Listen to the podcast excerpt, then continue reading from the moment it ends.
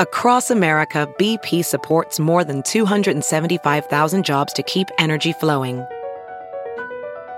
Jobs like updating turbines at one of our Indiana wind farms and producing more oil and gas with fewer operational emissions in the Gulf of Mexico. It's and, not or. See what doing both means for energy nationwide at bp.com slash investing in America.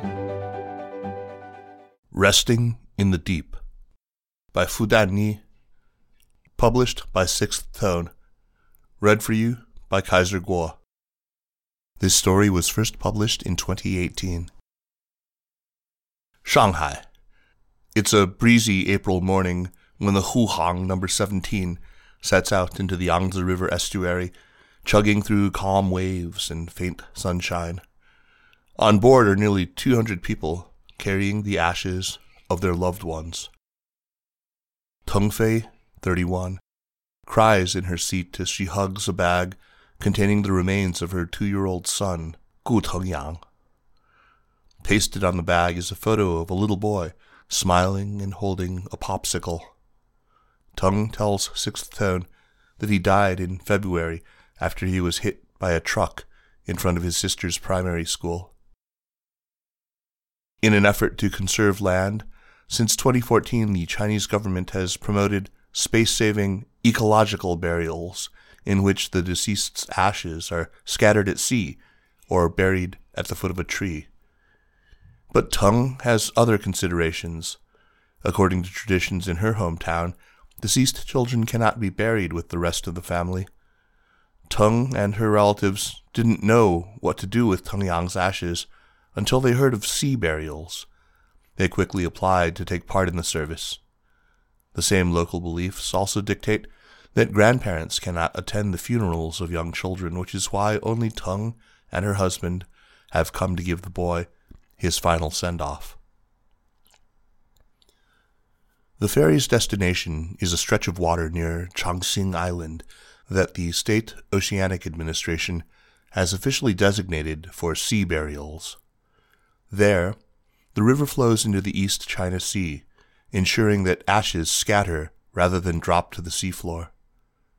Because there are only a handful of officially sanctioned sites in the country, the municipal government allows people from nearby cities to conduct sea burials in the waters around Shanghai.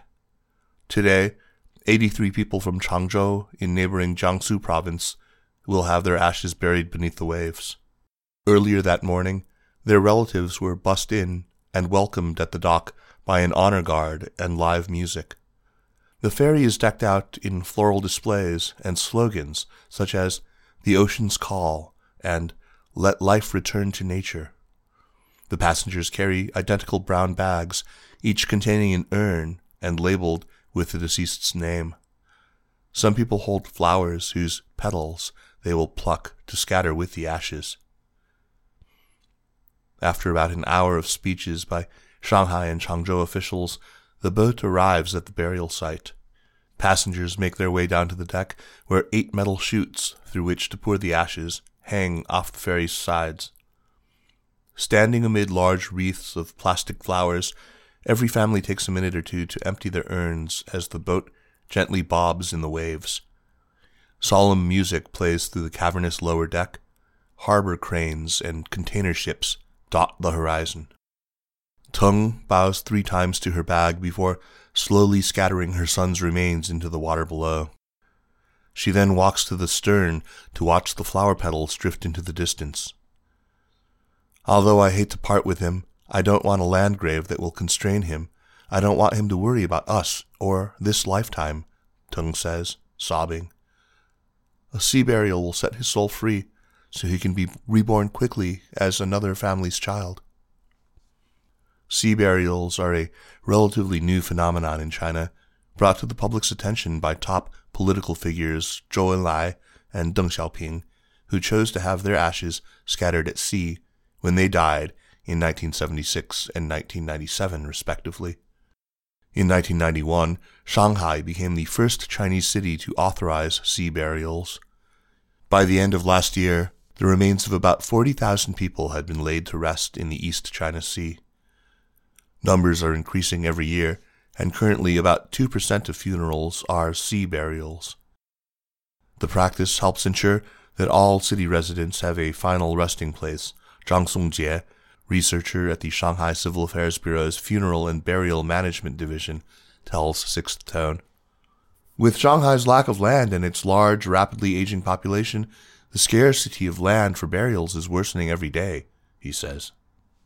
According to the state run Shanghai Funeral and Interment Services Center, or FIS, people who choose sea burials typically fall into one of two categories.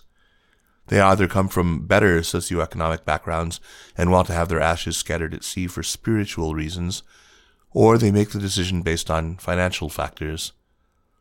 Though Shanghai provides low cost, unmarked graves for interring ashes, a personal plot, with a lease of up to 70 years, typically costs between 80,000 and 160,000 yuan, $12,700 to $25,400. High end options can cost as much as 500,000 yuan, or four times the price of housing per square meter in the city center. Meanwhile, sea burials are free for Shanghai residents, and the city provides families an additional 4,600 yuan per burial. Changzhou offers 2,000 yuan per burial. Along with his wife, Shanghai resident Li Xinjie, 74, gave his mother in law a sea burial in 1991, one of the first in the city. The family didn't have a lot of money, Li tells Sixth Tone, but Li's mother in law also had personal reasons for choosing the practice. Having migrated to Shanghai by boat in the 1950s from a village along China's eastern coast in Zhejiang province, she thought that having her ashes scattered at sea would allow her to visit her hometown in death, as well as see her brother, a fisherman who lives on an island south of Shanghai. The woman's husband had been buried in their old village, but when a development project meant his grave had to be cleared, she decided there was no value in an impermanent land burial. Back in 2004, Li wrote a blog post about his family's sea burial experience on Old Kid, a Shanghai based online forum aimed at elderly people.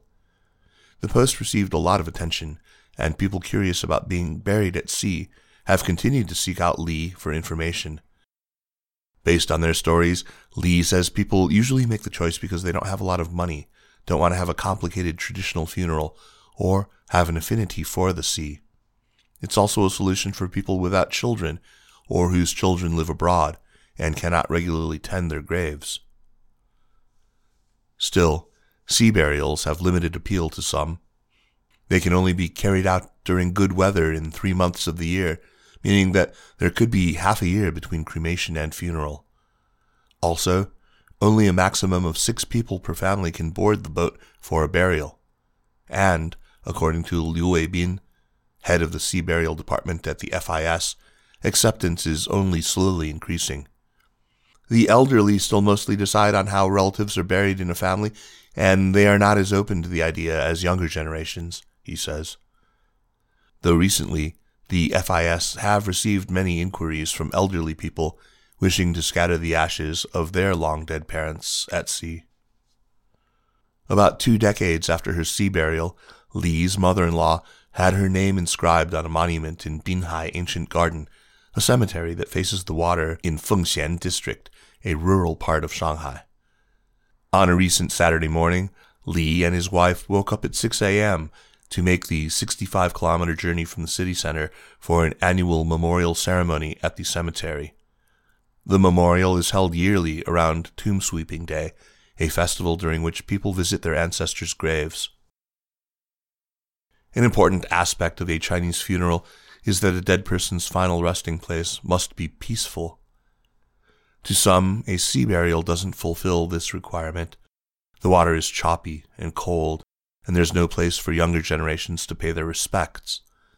The annual memorial at Binhai Ancient Garden is a compromise. City officials make speeches to start the ceremony, after which someone rings a bell representing peace and hits a drum representing good fortune. Instead of sprinkling liquor on the graves, as is the usual tradition, seawater is poured into a cauldron. The officials place floral arrangements on a stage, and everyone bows. People then burn paper money and lay out fruit and beverages as ceremonial sacrifices for the deceased. Li supports the updating of old customs for the modern era. Over thousands of years, the traditions of our ancestors have become our customs, he says. But modern society should keep up with the times and bring forth new ideas. Li says he had a friend whose three son-in-laws were of relatively high social standing, and all three refused the old man a sea burial, fearing that others would judge them for being stingy. Li and his wife have no such qualms, and have decided they want sea burials too. Cai, a 31 year old Shanghai native who did not wish to use his given name, and nine of his relatives attended the ceremony at Binhai Ancient Garden to bring offerings for Cai's mother, whose ashes he scattered at sea last year after she died of cancer. Decades ago, when the woman's father considered a sea burial following the news of Deng Xiaoping's funeral, she had objected, saying the seawater was too cold. But when her own death approached, she was open to burial at sea. She had undergone expensive medical treatment and didn't want to force her family to spend more on a burial plot. Cai brought flowers for her, but with no space left in front of the monument, he placed them under a tree, pointing toward the marker bearing his mother's name.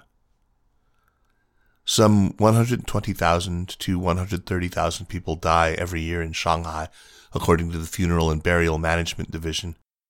About 88% of people now opt for so called ecological burials, says Zhang, the researcher. Most are still interred on land, albeit in very small plots. This year, the city plans to promote life crystals, which involve turning a person's ashes into roughly 150 tiny stones, particularly convenient when the deceased's children live far apart and each want their own memento. Another green funeral option the Chinese government promotes is tree burials. However, the Shanghai government isn't a fan. Zhang says burying ashes beneath a tree doesn't save much space compared to regular burials, and protecting the tree can be an issue. He remembers one case of a tree catching fire when people burned fake money during ancestor worship. But further inland, tree burials are slowly catching on. In Suzhou, Jiangsu province, the families of more than 80 people have signed up for tree burials so far this year. At the city's funeral service registration desk, one Suzhou resident, a 69 year old woman surnamed Zhang, has come to ask for more information. Before her husband's recent death from kidney cancer, he told her he would like to be buried at sea, but, but, Zhang says, his siblings have opposed the idea. They are very traditional, and they feel he suffered great hardship and needs a good final resting place. She'll see if her in laws agree to a tree burial instead, which she feels still conforms to her husband's wish for a simple funeral. Suzhou resident Zhao Kang, 40, lost his seven year old son to cerebral palsy. Zhao signed up to have the boy's ashes buried beneath a tree last month. Like Teng's family, Zhao's mother believes that burying young children with adult relatives will bring bad fortune. Zhao doesn't like the idea of a sea burial, but he tells Sixth Tone that a tree burial is an acceptable compromise that still gives his son a peaceful resting place for his parents to visit. Teng Yang, the two year old boy whose ashes now float in the current of the East China Sea, will have his name engraved on a monument in Changzhou. Teng, his mother, says she will visit on his birthday and burn paper cake and candy for him to enjoy in the afterlife. He was little, Teng says. If we burned paper money for him, he wouldn't know how to use it. After all 83 Changzhou families have scattered their relatives' ashes, the boat returns to the dock in Shanghai, where buses wait to take them back to their home city. For Teng, it's her last opportunity to say goodbye to her son. She stands on the dock for a while, watching the waves. During the trip, she posted a message to her son on social media. It's not lonely when 83 people are together. I hope you can be free, little Yang.